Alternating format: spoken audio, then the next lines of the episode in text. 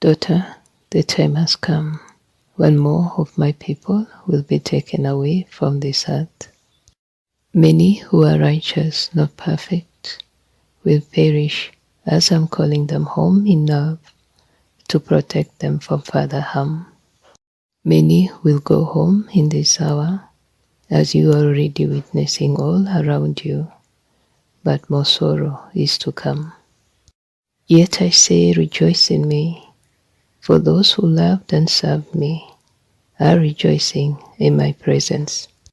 They no longer suffer, they no longer cry, they no longer mourn or weep for anything. They are in my glory, they dance in joy and gladness.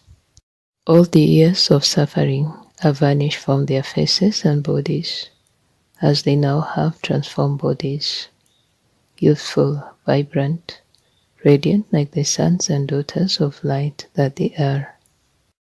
Tell my people that the sadness and grief may last for the night. I see their tears of sorrow that keep them awake in restless sleep, but joy comes in the morning. I am with them. I collect their tears in a bottle are they not in my book? I will lead them through the wilderness of their suffering.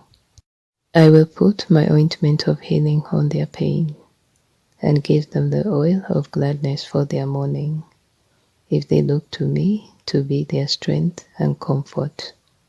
My people, how I long to comfort you and hide you underneath the shadow of my wings and provide shelter I know how your heart breaks, but I am your help in time of need.